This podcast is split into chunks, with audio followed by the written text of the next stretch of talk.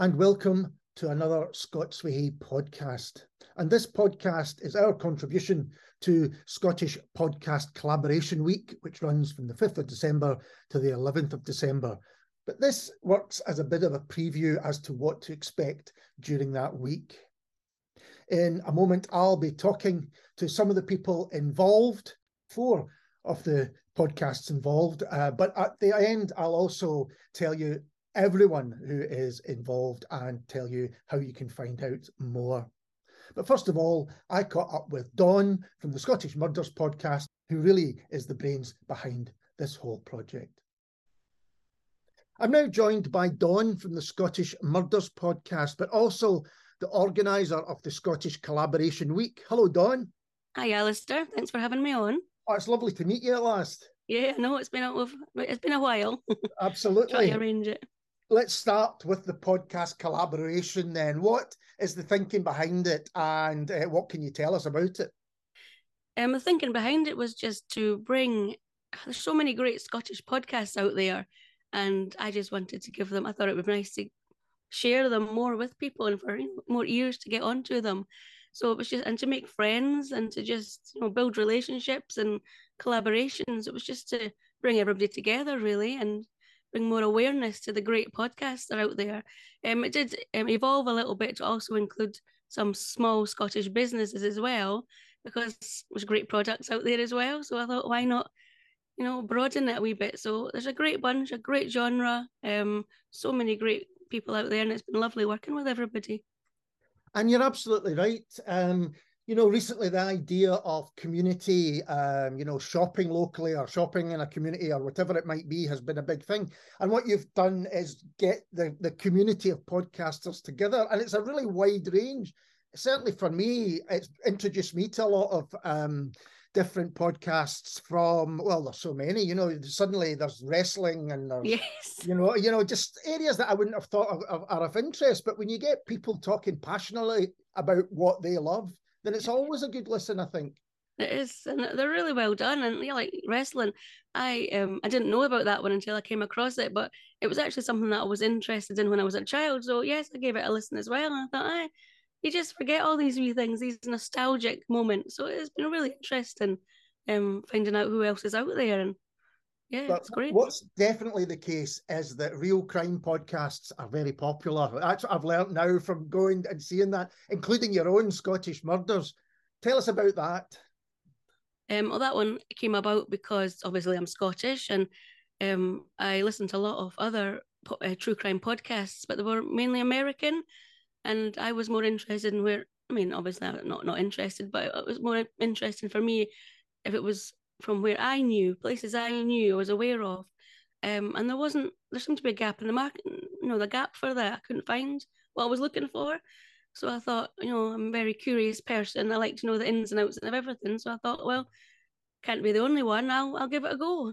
So that's how it came about. And you did, you do something to do it with your sister, am I right?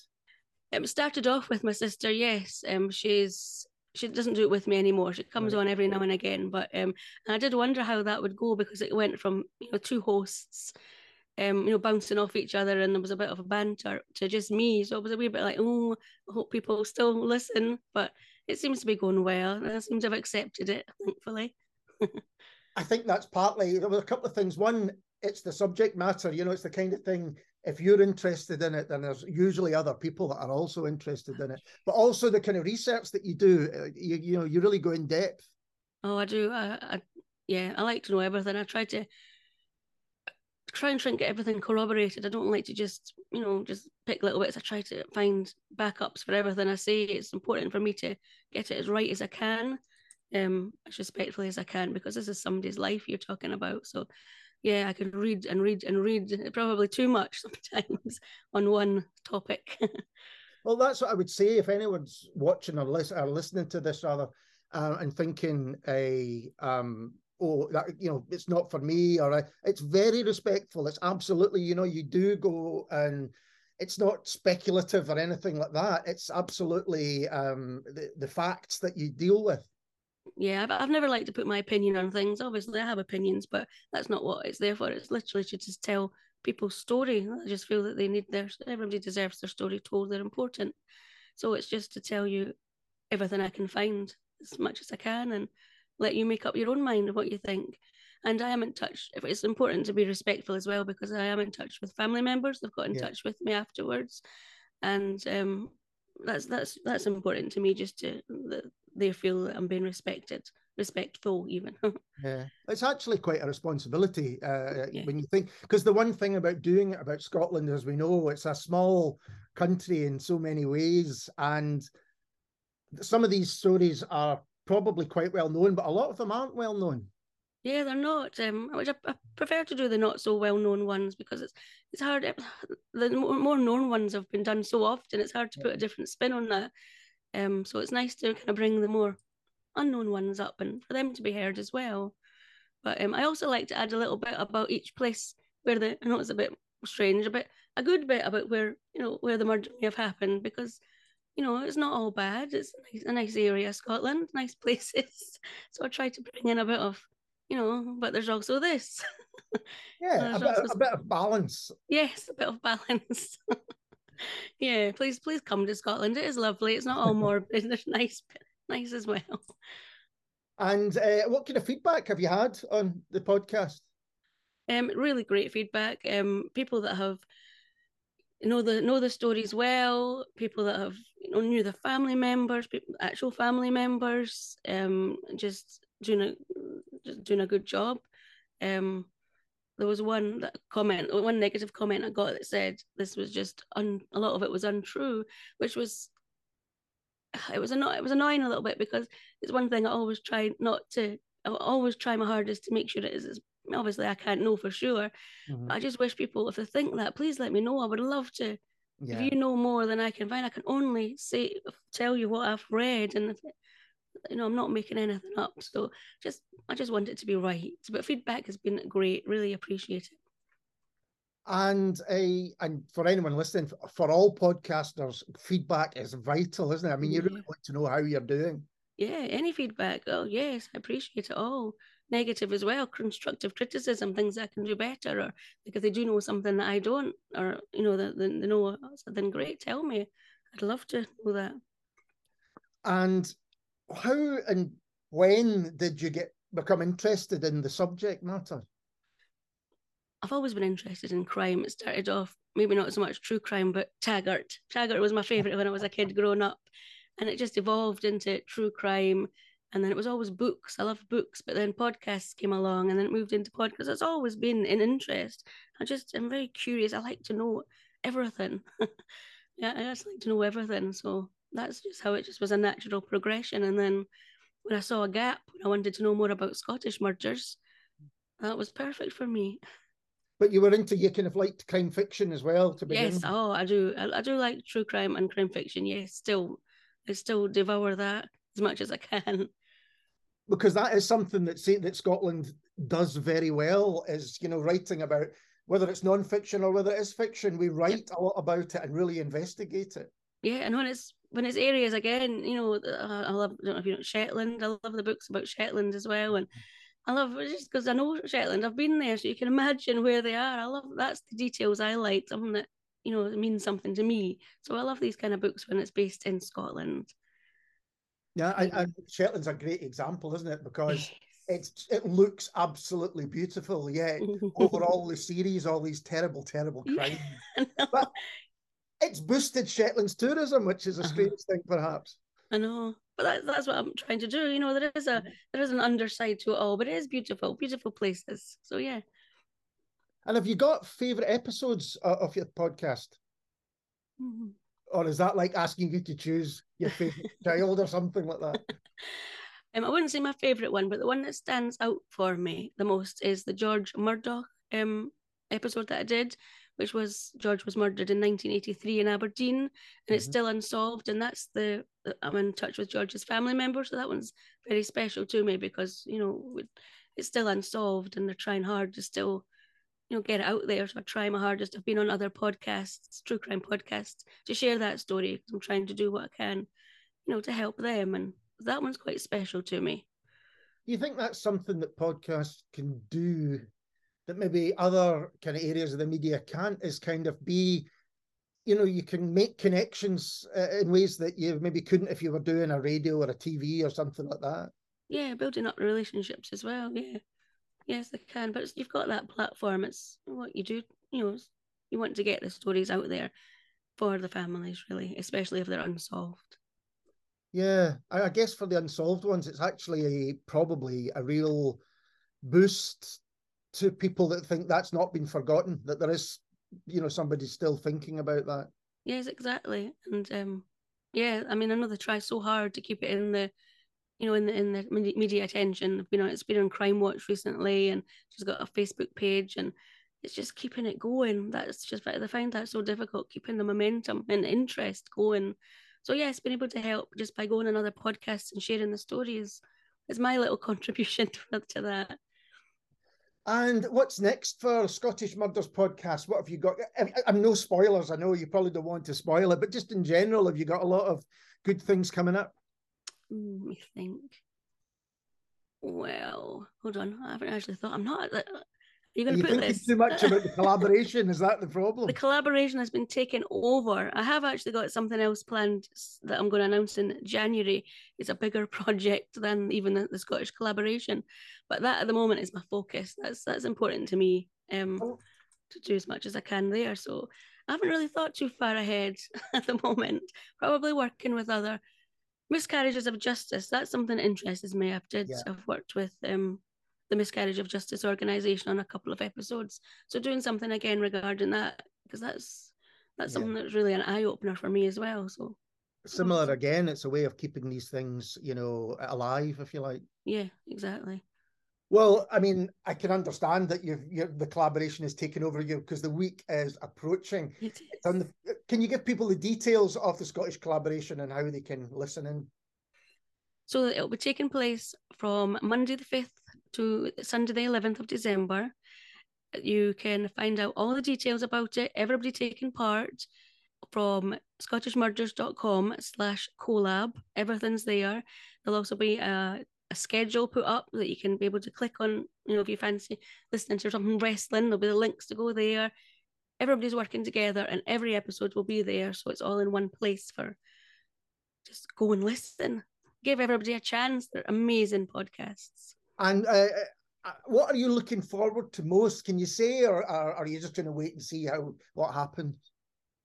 I'm looking forward to the episodes that I'm, that are going to be um, that I've done already with with other podcasters. Which Alistair, you didn't you didn't put your name forward for. I'm most I'm disappointed. but no, there's a couple of, of a few, quite a few of us got together. Um, for different story episodes, and they're really quite funny. They're entertaining, just a bit of light-hearted, something different. Um, there's also a ghost hunt myself and another post- podcaster going on as well. So we're, we're you know, see how that turns out. What did we find out, if anything? So it's just everything really, just seeing what everybody does, what everybody brings. Because I, yeah, you know, I'm looking forward to your interviews. I know you're interviewing some really, you know, some people as well. I'm curious. I want to see how that turns out and it's it's such as I said at the beginning, the breadth of kind of subjects uh, and people's in-depth knowledge is just uh, great. It's it's what I I love podcasts. I mean, I've done enough myself, and one of the reasons is because you can talk to people, or you know, it involves people that really go in depth on a subject that perhaps otherwise might not be looked into in such a manner. Yeah, exactly. Yeah, it's passionate. You do it because you're passionate about it. That's why that's why I do it as well. So yeah, it's great. And I hope everybody enjoys it. Well, Dawn, thank you so much for talking to me about it and Scottish Murders and uh, all the best with everything. Oh, and thanks for being part of it. It's just going to be great. Thank you. Hello, and welcome to another part of our Scottish collaboration podcast. And I'm joined now by Nicky and Greg from the Culture Swally podcast. Hello, both. Hi, Ali. Nice to good meet evening, you. Or good afternoon. Yeah. it's good. It's really good to see you both because I've been listening and catching up with a lot of your uh, um, previous episodes of the podcast as well. First of all, can you tell people all about the culture Swally? Uh, well, Nicky and I have known each other for over 20 years, and we met each other when we both lived in Aberdeen, and you know over the twenty years, Nicky moved away to Dubai. I moved back to Glasgow, to England, to Kuwait. Now I'm in Dubai. Nicky's in Amsterdam, and during the pandemic, it was Nicky had the idea because he he I didn't listen to an awful lot of podcasts before, and Nicky recommended a lot to me because he listens to lots of podcasts, a lot more than I do, and um, we decided to have a think about. We share a lot of we share a lot of interests, which is probably obvious from the from the podcast. We've got a lot in common, and we decided that people might like to hear us talking about those interests, but we weren't really sure exactly what it would what it would look like. You want to take it, Nicky? Yeah, I think uh, we kind of came up with the initial idea of, and it was one of those things like during a WhatsApp chat of, you know what, we should do a podcast because it, I think that a lot of people do think that, like, oh, people would love to hear us chat about stuff. And it, it came up initially that we were like, yeah, let's do it. So we did a, a test episode I, in fact, I think I came up with the idea of the name first before the the podcast. I was like, we should call it the Culture Swally because it's a good Scottish name, and we'll, we'll talk about music and and films and books and TV, uh, pretty much like you do yourself, Ali. Yeah. However, we didn't really have a, a hook at that point, and, and we came on. Let's just do something. So we recorded like a test episode where we actually looked at the Oasis album, definitely maybe, just because it was something that we both knew and were both passionate about. And okay, that went well-ish, but it's never been released and it never will be. I did find it the other day on a hard drive, and it will never see the light of day. And then it, it kind of we left things for a while because I, I moved country. I, I moved from Dubai to Amsterdam, and as Greg says, kind of the pandemic hit, and we and I you know what we should do something about Scotland because we're both so proud to be Scottish and we both love Scottish culture. And that's one of the reasons Greg and I bonded so well because we both love Scottish media and TV shows and films. And I was like, well, the, the Culture Swally is perfect. And I, I wrote a, a list of 50 things that we could cover and sent it to Greg. And about five minutes later, he sent a list of 50 other things back to me. And I was like, well, that's our first 100 episodes straight away. And I don't think we've covered maybe 10 of those so far, Greg. Like uh, out of the 100, like, there's so much out there. And, and I, I don't think people realize how much Scottish content is actually out there. And it's just there's so much wonderful stuff. And yeah, we just wanted to effectively speak about our passion of Scottish media and, and film and TV. And also, to be honest, it's a good chance to catch up with one of my oldest friends every fortnight and have a chat about something. Yeah, and that friendship really comes across in the podcast. Mm. It's one of the best things about it. But it's absolutely one of the reasons I started doing Scots Whay Hae was that same thing.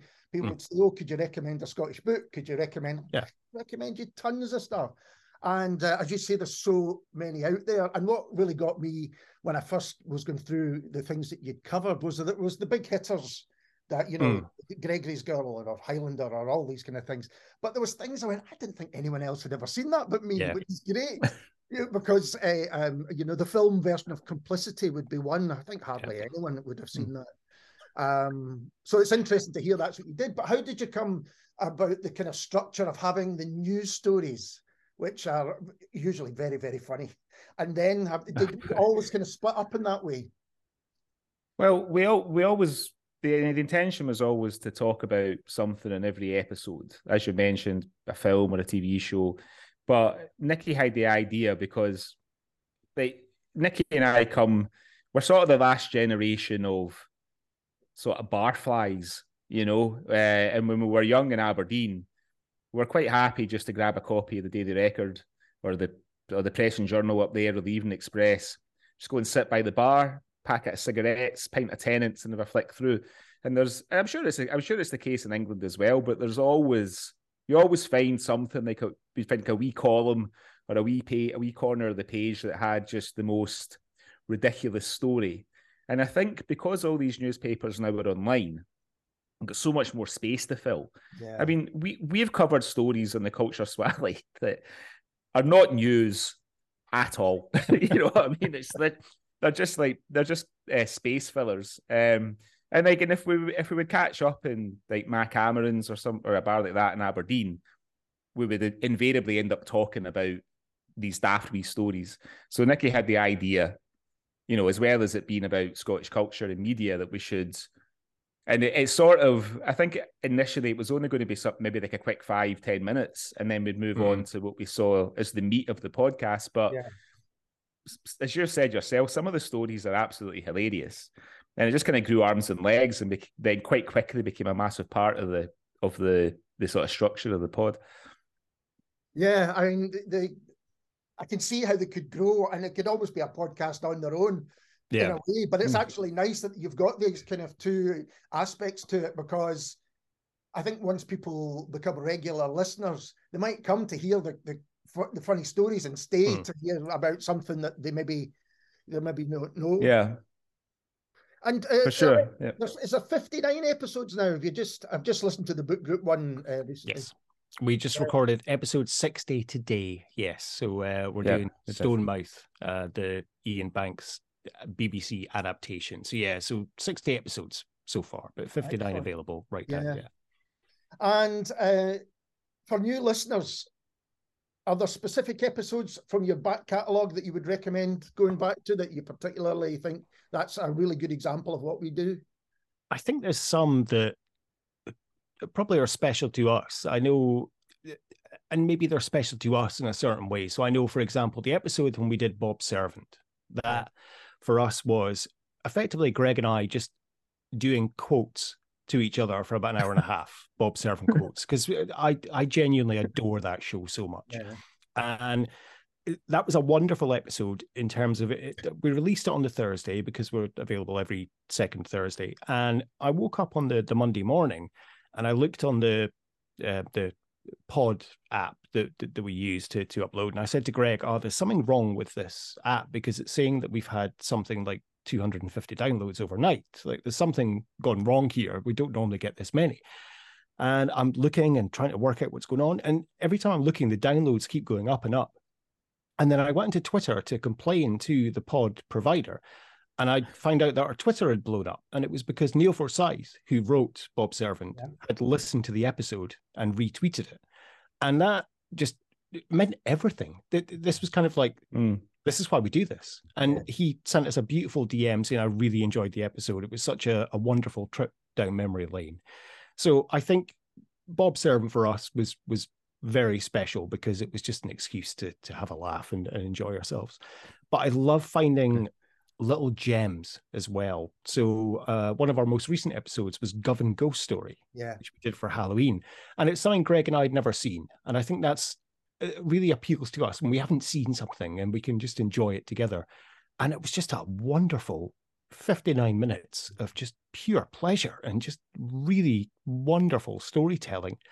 Uh, so yeah, I, th- I think that's kind of the the episodes we enjoy, and of course we enjoyed the uh, Shot at Glory episode as well, which we yeah. did for the Euros. So we got to cover Scotland's World Cup songs. We didn't do any news on that episode. We just looked at the the old Scotland World Cup songs, like with the Crankies and Del Amitri and yeah. Ally's Tartan Army. So that was a yeah, that's another episode I really enjoyed. Yeah. Um, a shot at glory again. I saw that in the cinema, and I was the only person. It was a Wednesday afternoon, and I was working in a restaurant and, in bars in Glasgow at the time. Uh, and I remember there's a bar called Bar 91 that I was working in, and and in walked Batman, you know, and walked, uh, I know and it was just it was really weird time in Glasgow at that time, you know, because you saw yeah um a oh who's the, the guy the main guy that's in The Godfather, and I've totally forgotten his name. Robert, Robert Duvall. Duvall. Well, I had Robert Duvall kicking about, and yeah. the, he was at what he was at a Rangers game and someone had got like a scarf and it says no surrender on it. Yes. Saw that. Oh dear, yeah. yeah. Uh, but those I mean, a lot of people, if you said to them, "Oh, Ally McCoist's the nation's sweetheart at the moment," apparently, and uh, and he was in, he acted in a film, and uh, yeah, yeah. Oh, it's incredible. Not not, yeah. not not only acted, but it was arguably the second lead. Mm-hmm. yeah. Never yeah, acted since. I'm not sure what that means. um, well, actually, I've got. I'm going to give you some possible suggestions. Now I've got five of them. Looked them out last Oh, night. Yes. Because I used to I used Okay. to do a um, Scottish film kind of club uh, when I was at uni. When I went to uni, kind of as a mature student and stuff. And Hmm. s- I was trying to find stuff that maybe people hadn't seen before. Uh, So a few of them here. Have you heard of the Purifiers? No. no. Right, it's a martial arts movie with Kevin McKidd, Gordon Alexander, Sold. and Dominic Monaghan. It's, it's written I'm and in, directed I'm in. by Richard Jobson. Oh, I have. I, I, in doing our rec, uh, research for like 16 years of alcohol and stuff, I did read about this, but I, I've never seen it. So I'm gonna have to uh, track that down. Yes, that is Wa- on the list. Wildly low budget. It's mostly shot in and around Glasgow, if I remember correctly. And yeah, brilliant. it's fantastic. So there's, like, there's a kind of mini genre of oh, terrible Loch Ness movies. Um, and this one is one of the finest ones. The Evil Beneath Loch Ness. And Patrick Bergin. massive eye that's on the cover, which is hilarious. Yeah. it stars Patrick Bergin, you know, who's a decent actor. He's been in Sleeping with the Enemy, Patriot Games, Yeah. And Yeah. Lysette Anthony, who I first remember seeing in Krull, the film. Uh, Oh wow. yeah, that's right. Krull. Yeah. Yeah. But there's a, Yeah. Yeah. there's a few really weird um, Loch Ness movies. There's one where Nessie, uh, in a kind of like Jaws 4, swims to the north of uh, uh, Canada, that kind of thing, to take revenge. It's amazing. um, now, you covered Dog Soldiers, didn't you? Yes, we did. We yeah, did, yeah. uh, last Were Halloween. Yeah. Doomsday. Uh, this has Yeah, been on my list actually. Yeah. Yeah. So they build, Yeah. there's a kind of outbreak of some disease and it starts in Scotland. So they build a wall around the whole of Scotland. I mean, you know, into the sea and all this stuff. And then uh, there's a case of it in London. And they think, oh, we're going to have to get a go in. They send a crack team, including Sean Pertwee, um, back in. And, and Scotland's gone mental. And it's all Sold. there's a scene going up uh, Hope Street in Glasgow, and it's all overgrown and everything. Then they get to Queen Street train station, and it's overrun by kind of ska punks that are all dancing to kind of ska music, and they've got Mohicans, and it's yeah, yeah. They, they all kind I of think uh, Mar- Mar- like I think. Martin Compston's in that one, isn't he? Um, is he? I think it's while since I've seen it. I can't. remember. Yeah. I think he's got a small role in it, Martin Compston. possibly. It's got, but, I mean, I think he plays one of the- go, he Why plays- have you done this? Adrian Lester, Bob Hoskins. Incredible. Did you, And- did, did, did you ever see the one with uh, Jet Li in it that's set in Glasgow with Morgan Freeman and Bob Hoskins? Yeah, un- uh, well, That'd it's be the- called Unbreakable. That's got to be. see- Yeah, or something That's it, yeah. dog or something. I think it's got two different names. That was another one. Yeah. I was working in uh, the restaurant and Morgan Freeman came in. My God, what's he doing in Glasgow? But that's what he was doing. He was doing that weird Jet Li film. It's actually, it's better than. It's really good. Yeah.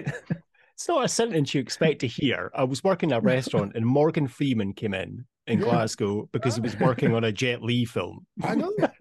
Yeah. Like Set in the West End. And so this one's actually not, not a bad film. I think it's directed by I think it's directed by David Hayman. But anyway, it's Right. James, James McAvoy's very first appearance. It's the called near room. The Near Wow. Room. It's really dark. It's really dark. I went to see this in the cinema and came out thoroughly depressed. But uh, yeah, it's it's worth check if it is David Hayman. Yeah, it is directed by David Hayman, and I think the story was um, they were looking for a young guy to be in it, and David, Hay- I think um, McAvoy's from Drumchapel, and they Hmm, went to the school right. Yeah. and said, you know, is anyone interested in auditioning for this? And he was like, yep, I'm up for that, and that the rest is history. Well, you know, Ali, one of the things that I wanted to do when we had the idea of doing the podcast was to do a lot of Peter McDougall stuff because I, I sort of, I can sort of discovered that quite quite late. I must have been in my late twenties, and I think the sort of like four, or- four or five of his "I'll Play for Today's" were released on DVD. Yeah. and I saw it advertised in the paper, and um, around 2010, I used to be friends. I was oh, still am, I suppose, friends with a guy called Mark Guidi, who's the chief sports writer on the Sunday Mail, or he certainly used to be anyway. And he invited us to the Scottish uh, athletes or sportsman of the year awards. It was at Christmas time, and Kenny Dalglish was getting a special sort of honorary thing. His daughter was presenting it, and I met I, I met David Hayman, um, and I, but I, had a chance to chat to him for five minutes, and I, I said to him, I said, you know what, I don't understand why Peter McDougall isn't still like writing and and releasing stuff, and he said, oh, he's he's writing all the time because he I think he does he, he has the odd play at um in the West End, you know, the play a pie and a pint at the um mm. what's the pub called at the top of Byres Road? Oran Mor. Oranmore, yep. He said, but he said he can't um he said, you know, he this but this is like twelve years ago or something, but he said he uh, submits stuff all the time, but he can't get anything commissioned anymore. I thought I wonder why that is, because his dra- you know, he, he wrote a, his dramas were contemporary for the time. Mm-hmm. You know what I mean? Um, and there's plenty of contemporary dramas on now that would fit alongside it. You know. Was his last one then down among the big boys with Billy Connolly? Was that the last one he got on TV? Yeah. Yeah, I believe so. Yeah, we covered that on so. the Swally, and I think we yeah mentioned that on the episode that that was the mm. last one, which it, it's bizarre. It's, yeah. that that was the last because his output has been so amazing that yeah, for some reason, can't seem to get stuff I mean, commissioned. He, he, he, managed to get Harvey Keitel to come to Fife. Yeah. in starring a in starring a film, didn't he? That's um, Morgan Freeman in Glasgow, yeah. yeah. So the, the, the quickly, my last suggestion is I know both of you love Gregory's Girl, and it's mm. pretty much my favourite mm. film as well. So I wondered if you would consider dipping your toes into Gregory's Two Girls. I have I've threatened this to Greg many times that I'm going to pick Gregory's Two Girls. Now well, I uh, I think I've only ever I think I saw it once when it first kind of came out, and I've never watched it again. And I'm I'm going to pick that. I, I have been meaning to suggest to Greg that we do like a sequel month, and we pick like a yeah. a sequel to something. And I I think I would pick Gregory's Two Girls because it's it's not a good film a on the cover, the Guardian quote is better than the original. No, no, really, no. Really but it's it's interesting, and I mean, it's kind of problematic as well, which is always interesting yeah. to talk about. And I don't know whether you guys find that it's sometimes easier or more interesting to talk about a flawed film than it is to talk about a great film. What do you think?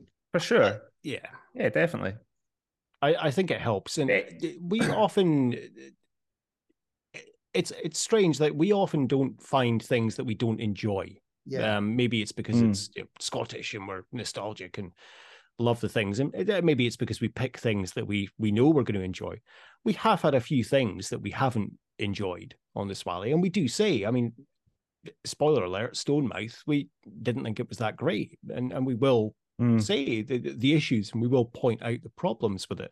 And it, it does give a little bit more to talk about rather than just gushing over how lovely and wonderful yeah. everything is. It, it gives a little bit of a, a point to be able to to talk about the flaws of something. Yeah. And it, yeah, and the I, thing is, even though even even though we we sometimes we don't really enjoy everything that we watch, we even if it's something like like we we did White Settlers a couple of episodes ago, and it's it's not great, but we still found things yeah. that we liked about it, you know. Yeah. And even when we've when we've and I think because it's because something is Scottish or set in Scotland or whatever, you you always find something that um that you enjoy about it, or certainly we do yeah. anyway. You know.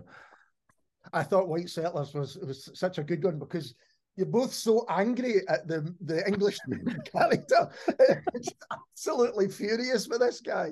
Uh, oh, he was uh, terrible, though. He was terrible, horrible, horrible man. But as you say, you do balance it up with saying that the uh, the actress who's the lead in it is actually really good and she's oh. you know and, and done mm. very well. So I think that's right. Yeah. It's very fair, you know. And I just like me, yeah. I, I go to kind of slag something out and out because people have put their you know heart and soul into making these mm. things. You know, so I think that absolutely critically kind of yeah. No one sets out to make like a rubbish film or a, a rubbish TV show, you know, I guess. You know, just some things go wrong in the process. It doesn't maybe come out the way that they that they hoped it would, you know. And you often, if uh, for instance, in the, the latest one you talked about, the sad passing of Robbie Coltrane, and you do, it's, you know, that you have mm. got a, uh, things where you want to celebrate the people who have really influenced you guys.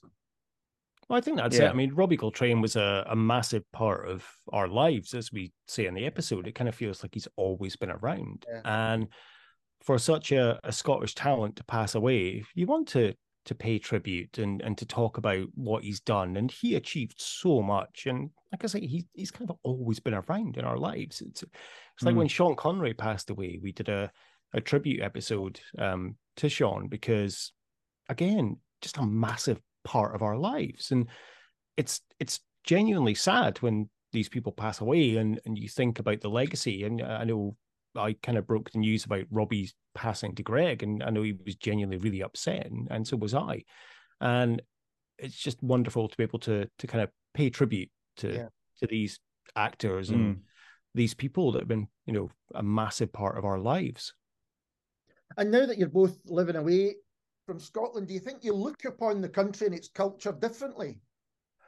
I would say, I mean, I haven't lived in Scotland since 2007.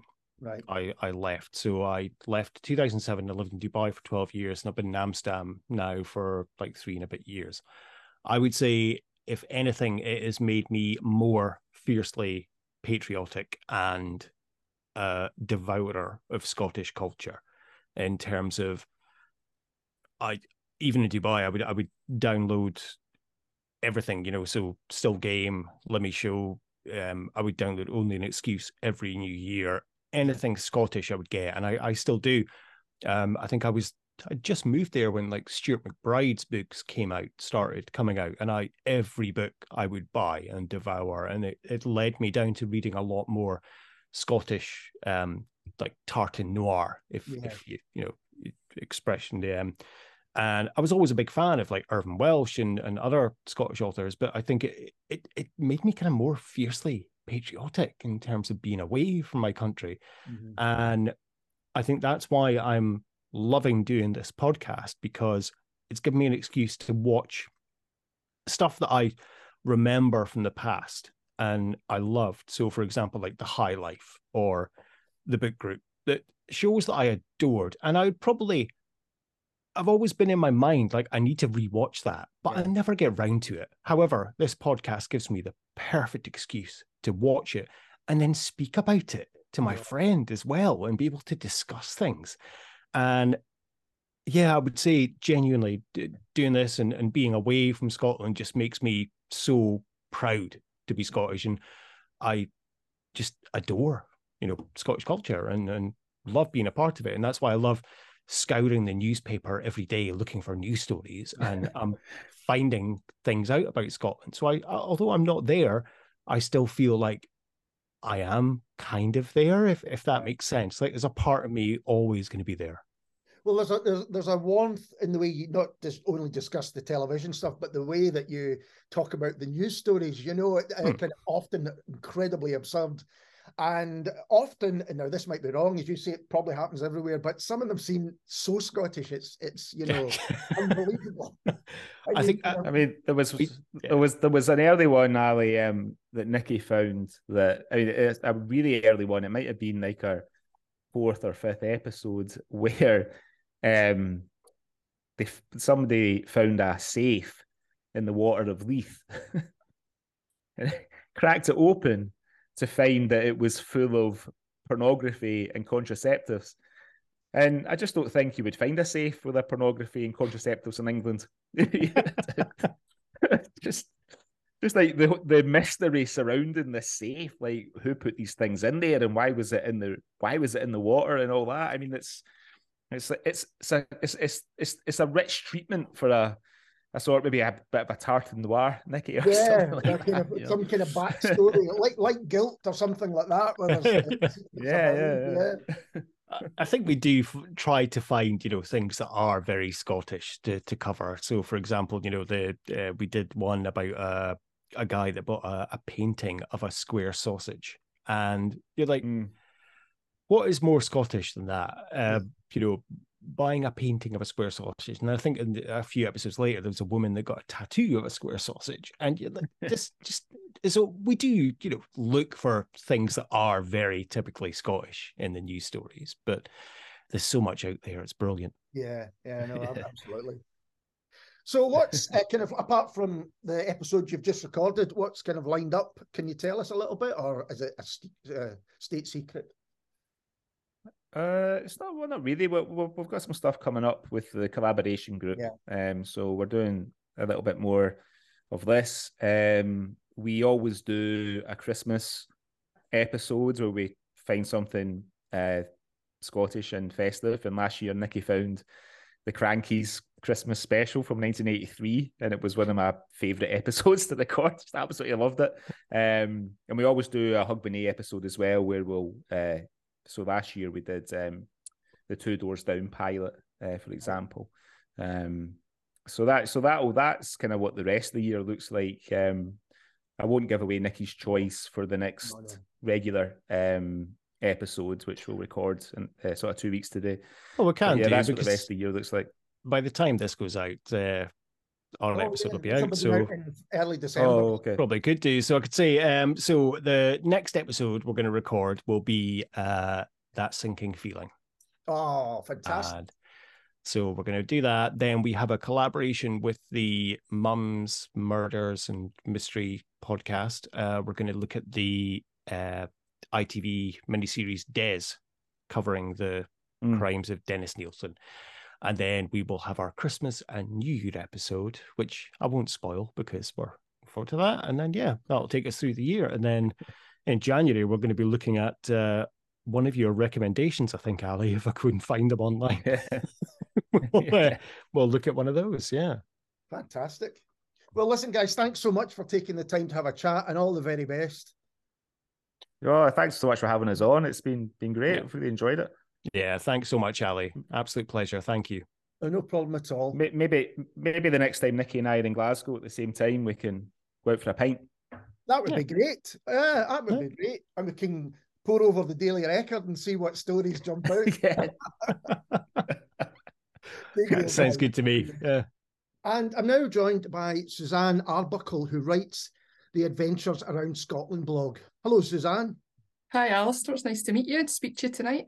And you, and you. I'll just say for people watching that will go, I thought this was about podcasts. Dawn does say in one of our earlier interviews uh, uh, in this podcast that she wanted to grow it beyond just podcasts and look into other aspects of Scottish culture and how they're covered and how they're hidden. So I thought it would be good to get you on as an example of that kind of uh, breadth that the yep. collaboration is covering. Yep. But you, you, as I say, your blog is Adventures Around Scotland. Um, so what can you tell us about it? Well, I started my blog away back in 2014, which doesn't seem that long ago, but in the world of blogs and social media, it was like a lifetime ago, really, because um, travel blogs were just starting to emerge as an alternative to print media and the other online sort of sites that you had but it, they were at a stage where they were starting to evolve beyond that. People were actually realizing they could go to travel blogs and get personal information and something a bit different from the normal guidebooks. So when I started, it was purely a hobby because, as I said, it was at a time when nobody thought you could do that as a business. Never dreamed it would be a career, um, and realised that as things evolved, obviously there was more interest there's a lot of people that are interested in Scotland, as it turns out. It's like I had no idea how many people were interested in coming to Scotland and reading about travel in Scotland. So it just kind of evolved from, as I said, an early hobby. My blog kind of grew parallel with the growth of travel blogs in general. So I started it at a fortunate time, I guess. Um, and I loved what I was doing. So it was just something that I kept doing, realised I could do it full time and it changed over the years eventually from a hobby to a full time business. So yeah, I guess that's kind of a quick eight years, nine year snapshot. um, did you have any expectations when you started it? No, I I just had one goal, which was apart from a selfish goal of I wanted an outlet for writing about like my travels and I enjoyed taking photographs. So there was a selfish side of it that I wanted, but I also had a goal of wanting to put information out there about parts of Scotland that really I thought were underrepresented or weren't being covered in traditional guidebooks. Um, even today, a lot of the information out there is pretty much Edinburgh, Inverness, Skye, and a lot of people struggle to know what else is there in Scotland, where else can I go? So I kind of guess that's been the thing that I always wanted to achieve with my blog was to cover underrepresented places. It's getting harder and harder with the growth of Instagram and hidden gems aren't hidden gems anymore. And um, so it's getting harder to find places that are still off the tourist trail, but there's plenty of them out there. So that's my continuing aim is to keep finding those places. well, yeah, and you are still doing that because I read a piece on your blog about Moffat, and I love Moffat. And we, uh, from yep. kids, we would always stop off there. But I yep. thought I haven't really seen anyone write about it before. Yep. Yep. And I find that that's the feedback I get. Um, and it was the feedback I got really early on was communities that felt we've got a lot to offer. Nobody writes about us, nobody covers us. They loved it. Um, I'm even on social media, like I do a lot of my posts on social media now, shorter posts than I cover on my blog post. Um, and I went to Muirkirk in Ayrshire um, just last weekend, and I covered that on my Facebook uh, and about the sort of history of Muirkirk, and the people of Muirkirk were delighted, and they all shared it on their community pages, and were so delighted that somebody came and wrote about Muirkirk. So they're like, we've got so much history, we've got rolling hills, we've got all these things, but nobody ever writes about us. so. I think that's so interesting because what has been a phenomenon I've found in the last few years is communities forming groups, and they can look at history. Like my, my uh, uh, mum's from Annan, and there's a strong mm-hmm. Annan community group, mm-hmm. but they all talk to each other. So they, yep. you know, they're not breaking out of that. But what you're doing is actually um, letting them know that people are thinking about them and, and, looking at them, and sharing that with other people that maybe don't and are looking for new places to visit. Yeah, and I think it's really important. I mean, there's so many. I mean, obviously, a lot of what's covered on these podcasts and this um, collaboration is about culture and history and stories. And actually, these small communities, which nobody really writes about, have amazing history and stories and culture. And that's one thing I really enjoy. I enjoy personally um, visiting and finding out on a personal level, but then I love sharing that with my audience because I get such good feedback from people all around the world that go, I've never, I mean, particularly Muirkirk, I was uh, writing about the local poet Tibby Pagan, who I didn't really know about before I visited, but I was interested about her stories. When I got there, I, I tried to learn a bit more about her. When I shared it with my audience, people from all around the world are going, "That's amazing! She sounds like some woman I'd never heard of her," you know. And I, and I love the fact that that's what the blog and social media can do is you can actually get these stories out to the world and hopefully spark an interest um, with someone coming to visit Scotland that might not have thought never heard of Muirkirk or they've never heard of Tibby Pagan, but all of a sudden they think, oh, that's actually something that sparked an interest in me because not everybody wants to go to typical tourist sites. It's hard to believe, but there is some travellers who are really keen to go and learn about other parts of Scottish history or other parts of Scottish culture. So I like to think that what I provide is a little corner where they can get some of that inspiration and information. And you're absolutely right about there being an, a global interest in things in Scotland. And I, for some reason, it's not something that people often think about. I remember being uh, in, in Spain and I was talking to someone, I think from America, and he said, is there a Scottish diaspora? Because you know the Irish ones, every you know, there's an Irish yeah. pub and every that kind of thing. I said, oh, there, there's Scots everywhere. But people tended not to think that. But I found the same thing when I looked at kind of some of the analytics on the uh, the back of the website and stuff. I'm going, somebody listening in Japan. There are people listening in, you know, the, the English speaking worlds I can kind of understand, but other places as well. And is that what you found that you've got people feeding back from all over the world? Yep, I think that's exactly it. And I think that's as as many flaws as there are in social media or toxic sides to social media. There's also it's really like opened up a global community and I think it's fantastic that um that I can sit in my bedroom and like Ayrshire and I can be in contact with people all around the world who've got a common interest and I get so many people that will say actually even like sort of Muirkirk or like really places that are maybe sound obscure that most tourists won't have heard of, there'll be somebody who'll contact me and say, I'm staying in the USA, but my great great grandfather was from Muirkirk, you know, and it's absolutely amazing the coincidences that you find. And a lot of people with a lot of enthusiasm for Scotland because they have Scottish ancestry. So that's, I guess, that's something that I didn't or I wasn't quite so aware of until you go online and you're so connected with like other people and communities around the world. And you mentioned there social media, uh, and it's something that you know had changes so quickly, and you've got to learn how to kind of you know find your audience through it. Because when I started Scots Whay Hae's a blog, it, you know, it was long written pieces. That's what I like to do. It was, you know, yeah. longer reviews and things like that. But do you feel that that's changed over time and people are looking for shorter content and things that they can engage with perhaps?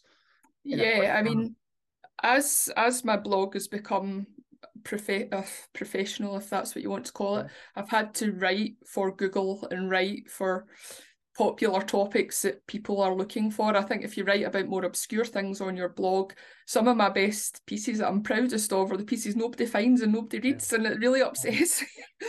but if I wrote, I, have I've not written a, a, guide to Edinburgh, but if I did, I know it would be the most popular thing in my blog. So, mm-hmm. what I find with social media is those stories that don't quite fit in the blog will get a lot of attention on social media, and people will read it. They can write a shorter version it's something like a little bit different. It doesn't matter if people are finding it Google or not, because there's actually I've got a big enough audience in social media that's reaching enough people that they, they read it. And I actually think social media is good for that. I mean, Instagram, I have my I have my own thoughts on Instagram. It's something I need to be on, but I actually really like Facebook because I think in Facebook you can tell stories a wee bit more and people seem to be a bit more engaged. So yeah, I mean, every platform's different, but yeah, social media I think is quite good for the more obscure stories for me anyway. Yeah, it has definitely changed the way um, you know my kind of output goes, and that's interesting to hear that you feel you had to do the same. And if anyone's listening, thinking about starting anything like blogs or podcasts, it's that kind of way you get your voice out is important. But then it mm-hmm. kind of, I know what you mean about sometimes the most passionate things you write about are the lesser known ones. Yeah. And you yeah. don't get, whereas, um, for instance, our YouTube channel, the most watched clip by miles is an audio interview with a director who did a film on whiskey. And uh-huh. I think uh-huh. you do whiskey, then you're just going to get loads of people get, uh, yep. get into it. But sometimes it's the stuff, it's the more obscure stuff that you're more passionate about. Yep, yep. But I guess um, people will find it if if it's something they're interested in, they will find it. And I I like to think that my blog is a bit of a mix. So I, I'll write popular topics um, that people want to read about, but I hope once that pulls them into the blog, they find the more obscure stories and it, a bit like what was seen earlier about ignites a bit of an interest and they'll read on and it's not necessarily what they thought they were looking for, but it's maybe okay. something they end up thinking that's more interesting than the initial thing they were searching for. So it's get it's definitely it's a balance all the time between writing for popularity to get your blog out there, but also writing about your personal passion projects, as you said. And you do cover the whole of Scotland. You've got pieces from the Scottish borders, as I said, up to Orkney and east and west. Uh, um, and that's something that there's so many places that won't get covered because the people don't go to those areas. Yeah. Um, and as I said, it's getting a I found over the years it's getting a little bit harder. Scottish tourism's changed from when I started. As I said, it doesn't seem eight years doesn't seem like a long time, but so much has changed. Um, Scotland's become more popular as a tourist destination. The kind of thing that people are looking for has changed slightly. And you have things like Instagram now, which are covering, as I said, what were hidden gems, but have now become the most photographed, you know, places on Instagram. Um, so yeah, so I'm still all the time. I mean, there's plenty of places out there that aren't typical tourist places, and that is what I aim to cover all the time. I don't want to write. I, I don't feel I need to write about all the popular things to do in Isle of Skye because there's 50 other travel blogs that have written about that. What's the point of me being a Scotland specialist if I'm just writing the same as everybody else? I want to show, well, actually, this is my country and there's a lot more to it than than what you think. Um, and I hope that's why people come to my blog is because they are interested in most of the people and the feedback that I get it is very much independent travellers that want to know yeah. where else can I go in Scotland. It's either their second visit and they've done the typical tourist attractions or they're just somebody that's interested in getting away from the crowds and um, and what else is there that can do it. But there's very little resources out there, sort of guiding them as to what else there is to do in Scotland. And you do um, travel consultations. Can you tell us a bit about those? Yeah, so that kind of developed from a lot of people started to get in touch with me and ask me questions about I'm um, coming to Scotland, how do I do this, or would this itinerary work?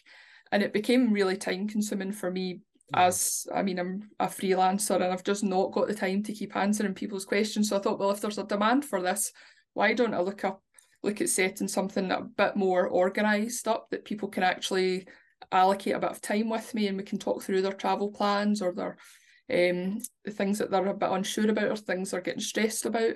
And it started out as written itineraries, but that actually took up far too much time. So I changed to video consultations because I think during the pandemic, a lot of people became comfortable with yeah. using video and using Zoom, which they weren't before. So it kind of opened up a new possibility for me to talk to people, which is brilliant. Like this, like I'm talking to you face to face, it's so much more personal and you yeah. make a much more of a connection. And it's so much easier to have a conversation like this and back and forward by email. Um, so yeah, it was really just it kind of grew from a demand I was having and didn't again I didn't really plan for it or think about it but then I thought well if a lot of people want this then why don't I offer it? And it's provide it's providing a sort of add-on service to my blog a more personal service to my blog. So it's quite complementary mm-hmm. um, so it's worked quite well for me. And you say that um, Scottish tourist industry is booming. Um, do you think we've become more welcoming as a, as a country? Because there was a reputation and you know that maybe you know bad B and B's and you know yep. the breakfast is between nine and ten past nine and all that kind of stuff. Yeah, yeah, yeah. I remember those days. I remember those days well. Um, yeah, it's changed. It's changed for the better and the worse. I would say because I would say in the old days, I used to enjoy going to a tourist information. I would just turn up somewhere in a town, go, this looks really nice, walk into tourist information and book a B&B. It was a bit of a gamble if it was a good B&B or if the rooms were left because it wasn't the best B&B. um, I would say, yeah, Scotland's very welcoming, but I would say the way we market ourselves is is still, I would say, um, we could do better at that because I think, as I said, from my point of view, there's so much more to Scotland which we don't push yeah, and promote. I think it's we still need to get a wee bit away from the tartan twee, Inverness, Skye, Edinburgh. Like that's all there is to Scotland. You know, there's so much more. I mean, I lived in Orkney for four years ago, a totally different culture from mainland Scotland. I just now been in Ayrshire, totally different culture, but I feel the music, the language, there's so much more that we don't that's underrepresented and we don't push. So although we're very welcoming, I think we're still got a long way in showing tourists or potential travellers to Scotland all the different aspects of Scotland and Scotland in the 21st century. I think we still need to get away from historical Scotland mm-hmm. and show that Scotland in the 21st century actually is a really great country with a lot to offer. Yeah, I think that's a really interesting point because there's the big touchstones. I mentioned whiskey, and you've got Burns, and you've got uh, Edinburgh, and things like yep. that. But there are still things that I discover about places in Scotland, particularly through writers say that you say, oh, such and such wrote, you know, Stevenson wrote Treasure Island in Braemar, I think, and they don't yep. really make a big thing about yep. it. You know, there, there's and there are lots of examples like that, aren't there? Yep, yep, definitely. Um, and as I said, I just I just wish that I think it's the historical. I've got no problem with the historical yeah. side. We've got lots of great history in Scotland. I just more wish, than the ones. There's more than the the yeah and the yeah. yeah. I just I just wish we would cover cover some of the other things a bit better and spread out the tourism more because there's mm-hmm. places that are desperately in need of tourism and there's places that are getting problems from really too many tourists. So I think that there is aspects we can become better at. But as for your original question, welcoming, yeah, I think that's something people say all the time. The Scottish yeah. people, they absolutely love the Scottish people and the hospitality. And thankfully, there's not many places now that I get negative feedback about the the, the B and B's. I just don't think you could survive. It's a bit like um, the catering industry in general. If you don't hit the standards that other people are hitting, then you just won't survive. Yeah, yeah, I would, I would say so. I mean, I think there's obviously aspects of rural tourism and the the logistics of a lot of tourism businesses been opened in evenings and weekends, which is a lot of people are still surprised that They'll go to a rural place and go, oh, there was nothing to eat at night, you know, but there's obviously logistics there where they can't get staff and you try to explain that to people. So there is there is some problems, you know, that people have expectations and they don't quite meet up to realities. But in general, uh, it's always positive feedback that I get from people in their time in Scotland and you can pretty much guarantee when somebody's come to Scotland once, they, they will be straight away going, when can I next come back to Scotland? and that's that's often when they get in touch with you is that they've they've hit the the the, the tourist high spots, if you like. yeah, yeah, yeah. Because as I said, that's something that people easily do themselves. They can easily navigate the top sort of sites in Scotland, but then they realise uh, because I don't know, just people don't have this concept. think Scotland's a small country, and they don't have this concept of how much else is out is out there, and that's yeah. So they come back and they because they've realised there's so many things they missed, and they think, oh, I need to come back and see the rest of Scotland, you know. so, how did you get involved with this Scottish podcast collaboration, and why? I guess. Uh, well, Dawn, Dawn got in touch with me. Um, and she explained that she had this great idea of bringing lots of podcasters and Scottish businesses and creators together. And uh, being just part of the Scottish, I mean, for a long time, I've been a part of the Scottish travel community. Yeah. So for me, it was kind of meeting people out with like the blogging community, if you like, and the podcasters, the other businesses. I think it's really great that Scottish businesses, podcasters, whatever it be, works together, whatever the community is, I find that people work together and and it's great when they do that. But I also think it's a good way of getting out to other audiences. So what I hope is I can I'm quite passionate about showcasing Scottish businesses and other Scottish great Scottish things to my audience. So I guess it was a way for me to discover Scottish podcasts and whoever else Dawn got on board that I could then pass on to my audience and say, there's this week where you're going to discover all these great new Scottish things you didn't know were out there. And I guess for me, what I was hoping was likewise, there would be people that might not have thought of going to a travel blog or listening to a podcast and they maybe thought, oh, well, I'm coming to Scotland. Maybe that's something else I need to check out. So I think it's really important, whatever you do, to be part of a community, to work together um, and I thought, well, it's a chance to support somebody who's got a bit of a bit of a passionate idea, and if I can be part of that and support other people in that community, then that's a positive thing. I think you're absolutely right because for me, with all the different people involved, including yourself, you're getting this crossover because listeners, no individual just likes one thing. You know they don't just like music or they don't just like books or they don't just like travel or whatever. And so what you're doing is you're bringing the kind of interests to these individuals that have got all these different inter- interests themselves. Yeah as it. My audience generally has an interest in scotland so yeah.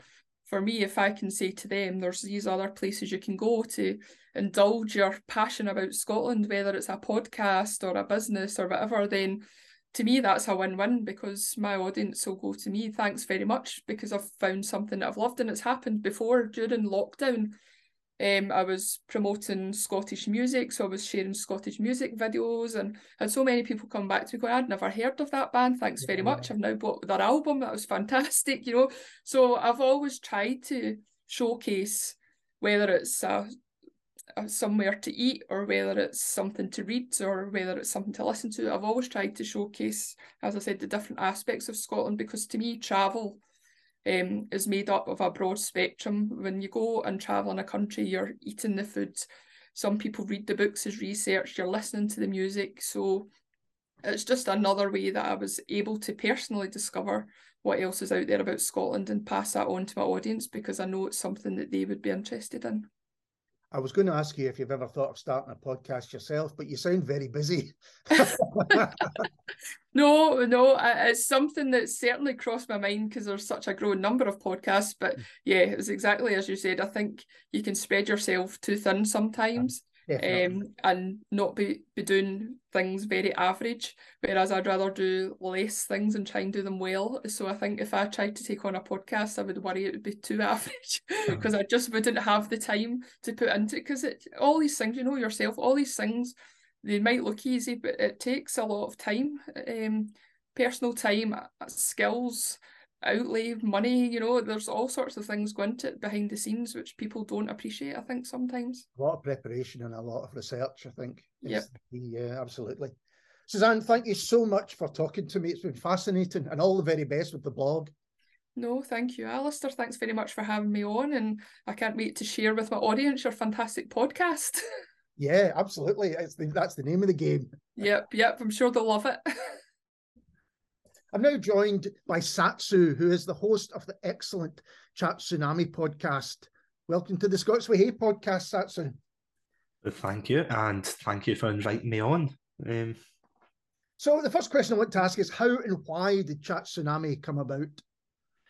Oh, well, it's a bit of a cliche answer, to be honest. It was during, of course, the latter half of um, 2020 because kind of midway between 2020 as you know and for anybody listening in the future it was the great lockdown of the time yes. and during i think it was about march april time i'd dipped my toes into the world of twitch streaming but mm-hmm. then as that was going on i found myself more interested in the kind of talking aspect, like talking to people who were coming in rather than playing games. Because uh, mm-hmm. I've said this before, like a Moan show, but like it's I'm definitely not the best like gamer or anything. like I'm okay, but you know, I definitely prefer that aspect. So around October time, I went to some of my friends and I said, "Oh, um, do you want to start a podcast together?" And they were more than happy to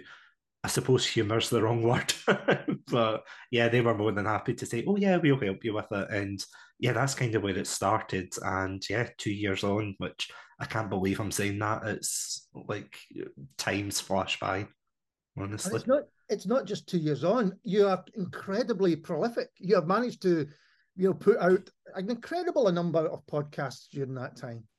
Oh, thank you. Yeah, honestly, it doesn't feel like that. I have to say, like when I look at other podcasters like yourself or you know others that have become quite prominent especially on twitter and things because you see some of them you think wow they're absolutely fantastic and everything. And then when you get compliments yourself you go nah not me. It's like no no no no please. I, I think i was talking to someone just recently about how that's a very scottish trait. We oh, were, yes. we were at uh, something that they had put on which was a great night and there was an American uh, uh, person there who was saying, "Oh, this has been amazing, and you've done so well to get all these people together." And he was like, uh, really uncomfortable mm-hmm. taking compliments. it was quite interesting to uh, compare the 2 mm-hmm. And you've got, as you, have you mentioned, you've got a lot of um, co-hosts, um, friends of yours that you've uh, that you bring in, um, and it's nice that it's not just the same person every time. You've got, you know, quite a range of people was that was that the favors that you were calling in? Uh, yeah, I mean, partly that and partly a wee bit of blackmail. You know, him A, him B. no, jokes aside, um, yeah. So when I began it, I have to admit, I was talking to one of my friends, and he happily said, "Oh, I'll do the first episode with you." But then after that, I was kind of on my own, and I thought, "Okay, where do I go from here?" And then the next episode, one of my other friends came in, and fortunately, the person who stepped in, my friend Adam, he said, "Oh, can I be your co-host if that's not too pushy?" And of course, I was like, "No, please, please come in." Um, but of course, the more we did it, the more a lot of my friends were saying, "Oh, I'll come on for an episode," or "Oh, I'll do it," because they all kind of plug each other's like gaps in knowledge and it means that if I want to do like a particular topic on the like the history of a particular film, of like video games, of anime, or in general, if I want to do some interviews as well, because that was something I was quite shy to do mm-hmm. to begin with, to include people who were like outside the sphere of like friends and people that I knew in real life. And that kind of started, I think just before Christmas, I started inviting a lot of streamers that I'd met in 2020 on to interview them. And initially, it began as kind of quite a quite a casual chat where we kind of discussed what it was like to be a Twitch streamer, that kind of thing. But the more and more I got confident in it, the more I thought, okay, let's just you know turn it instead of an interview about like Twitch in particular. Let's talk about why they're doing it and anything else they want to bring up. And there's been some absolutely fantastic conversations that have arisen from that. So it's been an absolute blast and it's been an absolute pleasure being able to meet all these new people. And as you said, like it's like a rotating door essentially of people coming in and out. Yeah. I think you said in one of your more recent ones that you still haven't done one in the same room with anyone. It's still being done yeah. remote. Is that right? Well, there's been one or two episodes, right. but yeah, they are very, very new because you know, as we were saying before, like the 2020s and 2021, that made it very hard for any of my friends and I to be in the same room, and it was just really easier just to record remotely. But it's only been recently there's been like a handful, but in all honesty, the majority of them are like I would say 95% probably are done remotely. And it is, it gives you that kind of freedom to be able to talk with anyone either all over the country, all over the world, and yeah, just be able to make those connections. So it's been fantastic in that regard.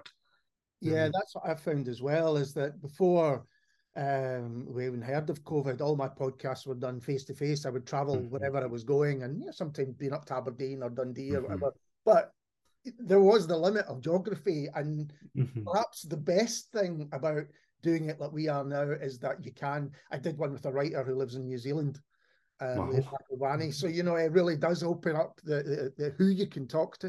Mm-hmm. Although the time zones must be terrible for you as well, like arranging that because when you said New Zealand there, I remember I had to get up quite late for I think it was an Australian streamer that I had interviewed, and it was totally worth it in the end. But it's like, see, trying to work out how many hours you are ahead and behind, and oh, it's just a nightmare, especially with the clocks going forward or back even recently. Yeah, yeah. I know it, that that part of it is is uh, tough. Mm-hmm. Well, we haven't talked about kind of the subject matter that you cover, and it's it's really quite. You you said there that you started out kind of Twitch streaming, uh, which is often playing games, and is that kind of your background? Is gaming a big? It seems like it's a big thing for you. Yeah, it's been quite a big pastime when I was growing up, and you know I've dipped my toes really in a lot of different consoles, you know, from Nintendo to Xbox and things like that. And I've always wanted to do some form of content creation.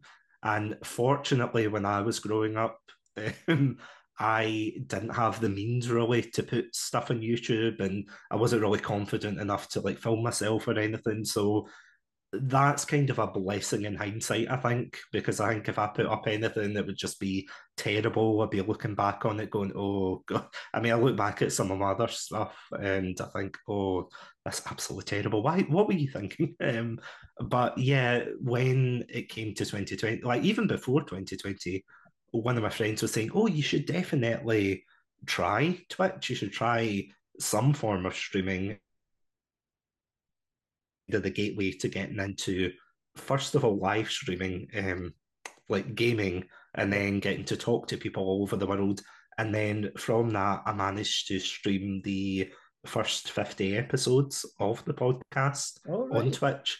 Um, so that was our like season one, as it were, because it felt as if after 50 episodes of it, we thought, okay, that's kind of a nice place to cut it off. And then for season two, because we were struggling more and more because everything was opening up at the time. So yeah.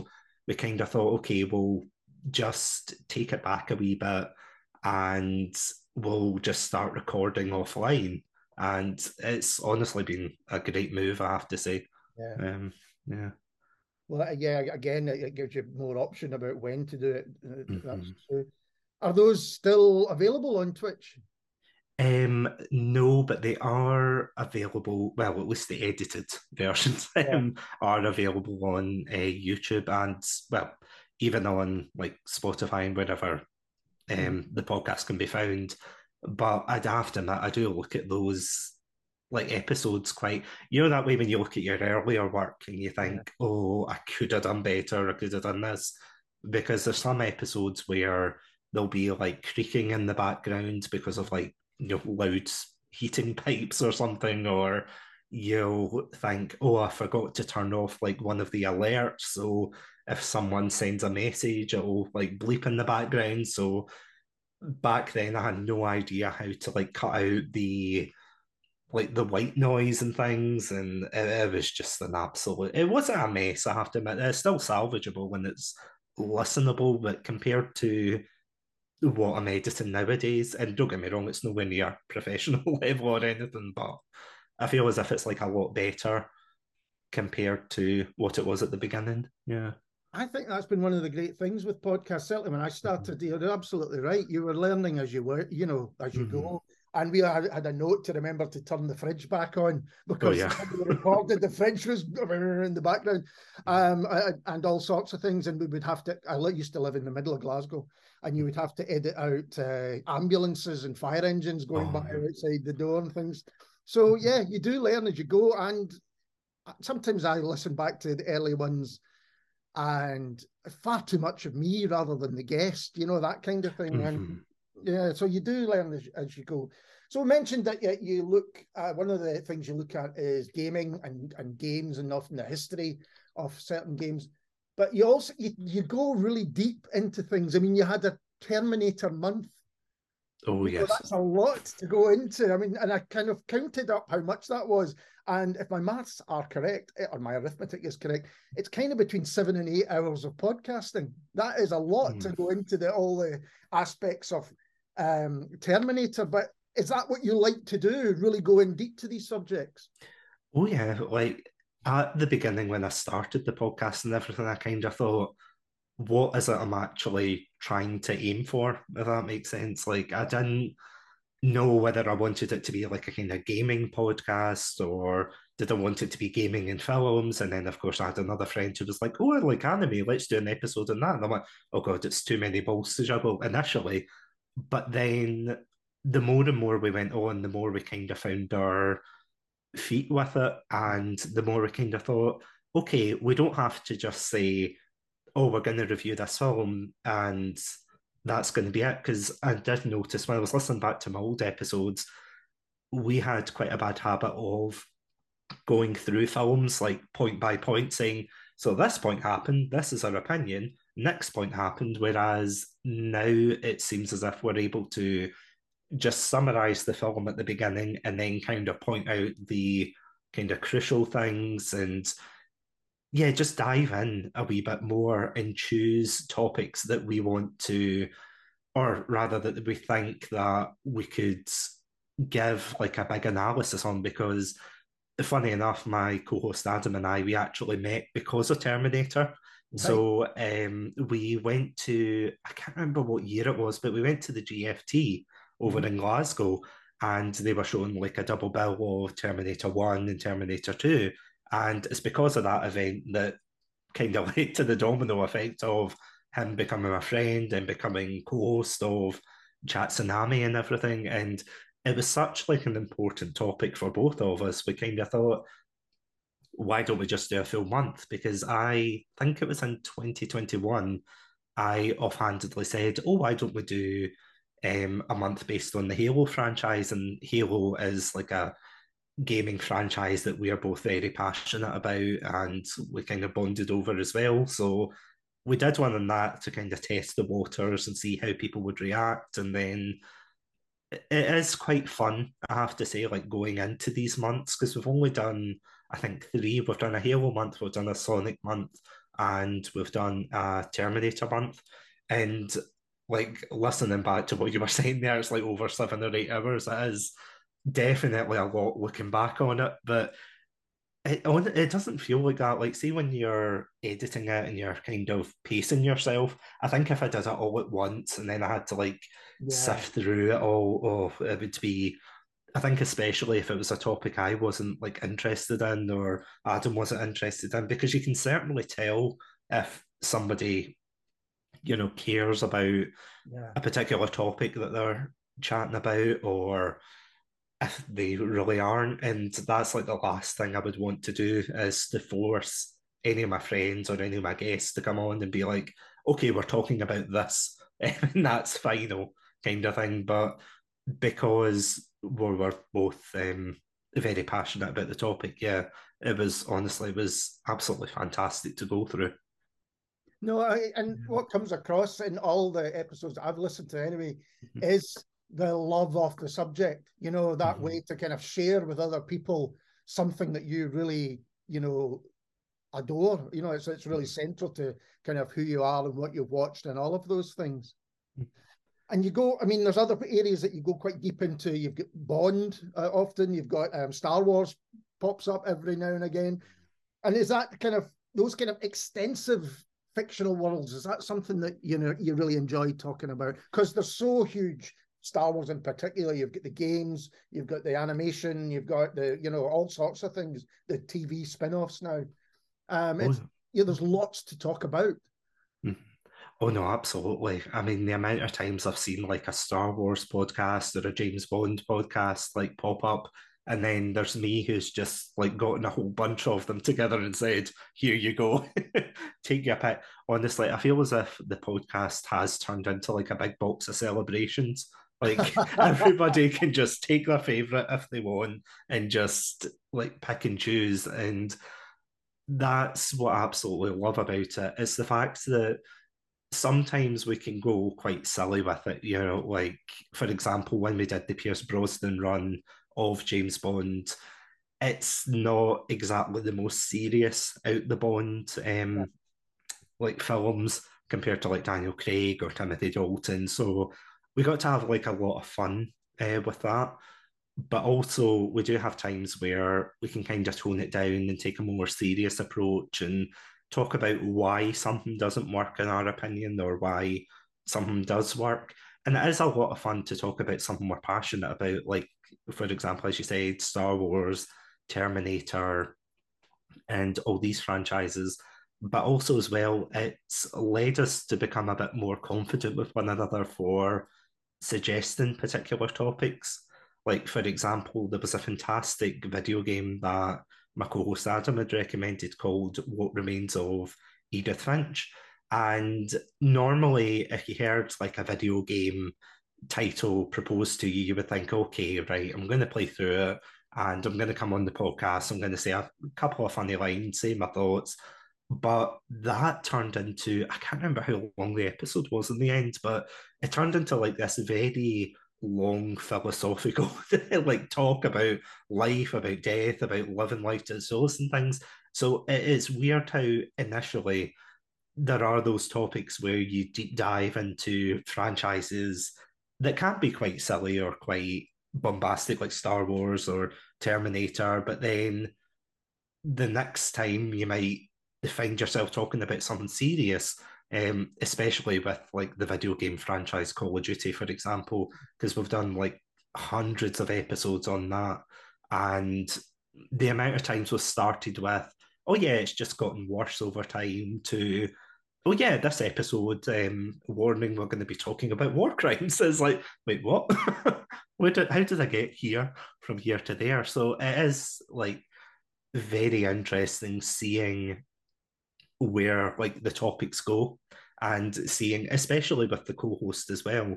I think it's absolutely fantastic hearing if they've got an opposing opinion because that's kind of the thing that worried me if I did it on my own because it would just be me saying this is my opinion, this is what I think. And there's been quite a few times I've been challenged and or maybe challenge is too strong a word, but people have said to me, Oh, you should um you should think of it like this way. And I'll go, Oh, right, okay. And then I go away from it and I think, well, actually they completely had a point there.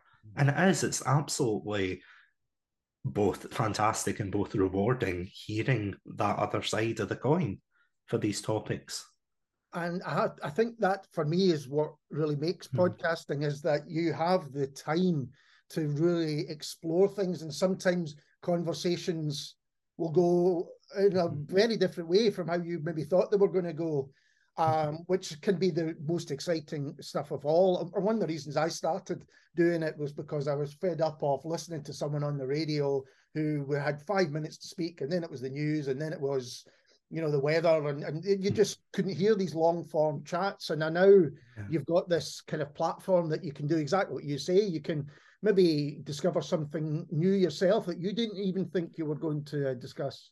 Yeah, because I mean, you're completely right. It is absolutely frustrating when you hear, like, whether it's a talk show or something like that, where you see they've got a guest on and you think, oh, I really like their work. I really like this or that. I can't wait to hear what they say. And then, as you said, it's like five minutes of them talking, and then the rest of it's something completely different. And you think, well, no, I want to hear more of them. Um, so you're completely right. It is definitely one of those mediums like podcasting. I mean, that it, it does allow you to take a more relaxed approach to it, to take your time to articulate your thoughts, your feelings about a particular topic. And yeah, no, I completely agree. Yeah. And I have to thank you, if thanks is the right word, for introducing me to Birdemic. Oh, apologies. Yeah. for legal reasons, I apologize. oh, wow. I thought I was a bit of a connoisseur of bad movies, but that's uh yeah, that's something else. You Google it, people, oh. if you're oh. listening, and you, you at least see the trailer.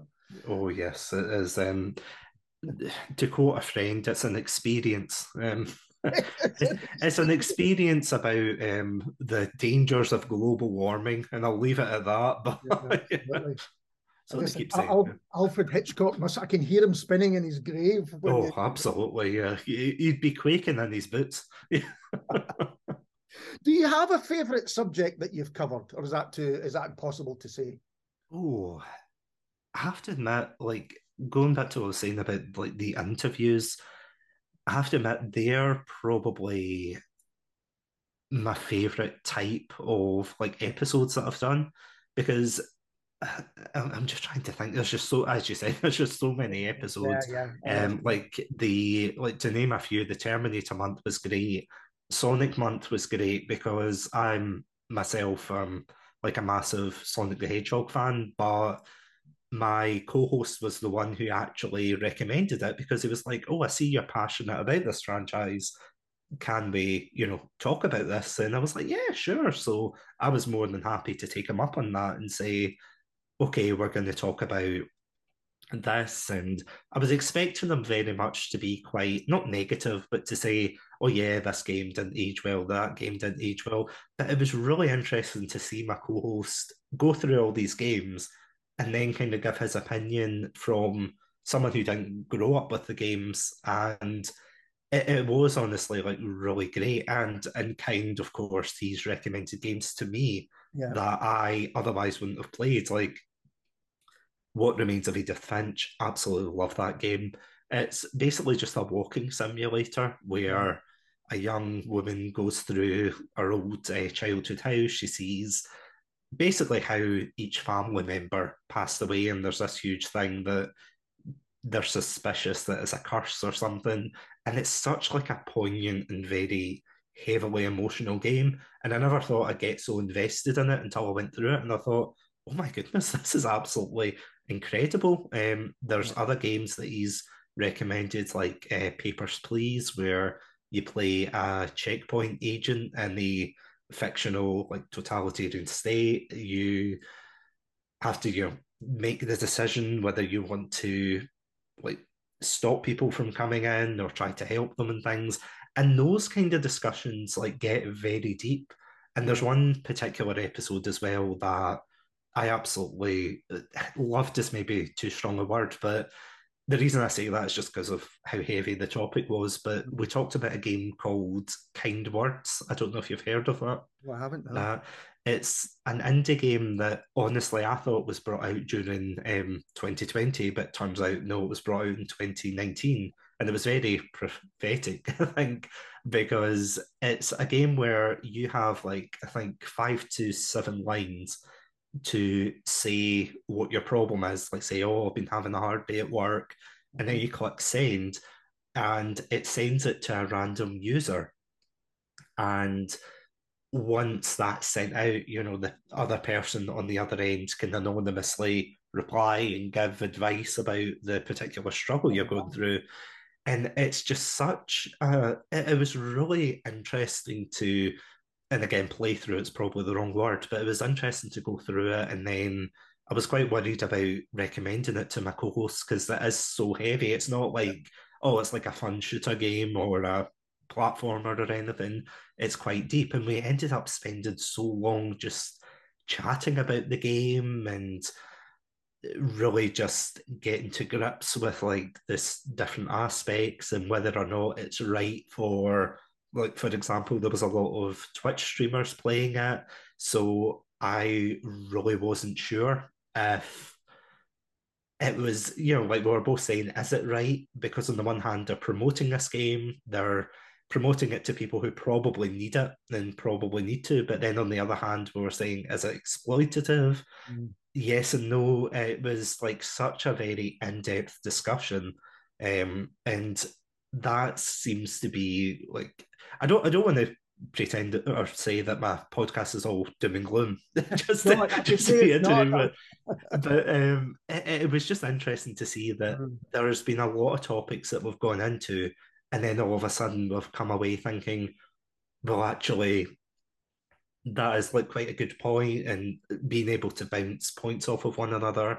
And going back to what I was saying at the start of your question, sorry, it's when I did the interviews, I did it with people I was familiar with, and then I started reaching out to other streamers saying, "Oh, do you want to come on?" And then some of them are a lot more, you know, like comedic than others, mm-hmm. I suppose is the right word. But there's just somewhere I've talked to them and they talk about things like mental health issues. They've talked about reasons, like very poignant reasons why they got into streaming in the first place and basically their struggles and things. And these aren't topics that, of course, I would force them to say. No, no, no. Like I always propose the question, and if they feel comfortable with answering it, then that's perfectly fine. I'm very happy for them to use that space to open up and say what they want to say, rather than you know I don't want to put a microphone in their face and be like, "Do you want to answer the question, please?" You know, but I mean they've been very eye opening, being able to, as you were saying at the beginning, slowly improve and start to listen more and things like that yeah. and not be worried about a particular you know like script um or anything like that because yeah for the first couple of interviews i have to admit i had a cheat sheet where i was like okay i have to do this point this point and that point yeah. but then as it went on i was like okay there's only a couple of points i want to address and then after that we'll just see how it goes and yeah honestly it's been a lot more eye opening, I would say, like than I expected at the very beginning of it. Yeah. And I think that is just doing more and more and getting more confident, not just in the kind of technical aspect of it, but in yourself, talking to mm-hmm. other people. You know, it does it. It certainly took me a long time to kind of be comfortable, and you're always learning as well. I think. Oh yeah. People, yeah. Mm-hmm. And being part of this uh, Scottish podcast collaboration. Um, that I mean, I think this has been a great thing. I, do would you agree? Oh, hundred percent. If I'm totally honest, I was actually surprised there was that many Scottish podcasts. like, I have to admit, when I went onto Twitter, eh, not Twitch, sorry, when I went onto Twitter and had a look at podcasts, usually they're from America, and you'll get like the old like English podcast or two. But of course, as you said, when we got approached for the um, Scottish uh, collaboration, I was I was honestly like floored by the amount of like Scottish podcasts coming out, and that sounds so silly to say because obviously, why wouldn't there be yeah. so many Scottish podcasts? But it was like amazing not only to see that, but to be able to discover like these new creators, like yourself included, of course. And yeah, no, it's been absolutely fantastic. Yeah. yeah, you're absolutely right. It's the same. You know, I started on the, the radio show I do. I started do a mm. podcast of the week rec- podcast recommendation, including your own, mm. and uh, and then when Dawn came along with the Scottish collaboration list, I went, "Oh crikey! I've just scratched the surface here. There's so much mm-hmm. more." going on. And I think that's what it's going to do so well is to introduce people to different voices and different subjects, gaming mm-hmm. being one, um, that perhaps they wouldn't have found otherwise. Mm-hmm. No, absolutely. It is quite surprising how diverse they all are because there's loads of um, true crime ones. Yep. There's loads about Scottish culture, about the films in particular. It's it's honestly amazing just to see how diverse it is, especially with the topics that are involved, and because it, would be quite concerning if it was like you and I were the only you know like the, only podcast that weren't like true crime or something like that. You'd be yeah, like, oh, exactly. oh, this is a bit concerning that yeah. Scotland's main podcast export is true crime. no, there's like so much variety there, and I totally agree with you. It's amazing being exposed to those particular podcasts, and again, those creators as well. They were coming out. Well, Satsu, thanks so much for taking the time to talk to me. I really appreciate it. Oh, no problem at all. And thank you once again for inviting me on. It's been an absolute pleasure.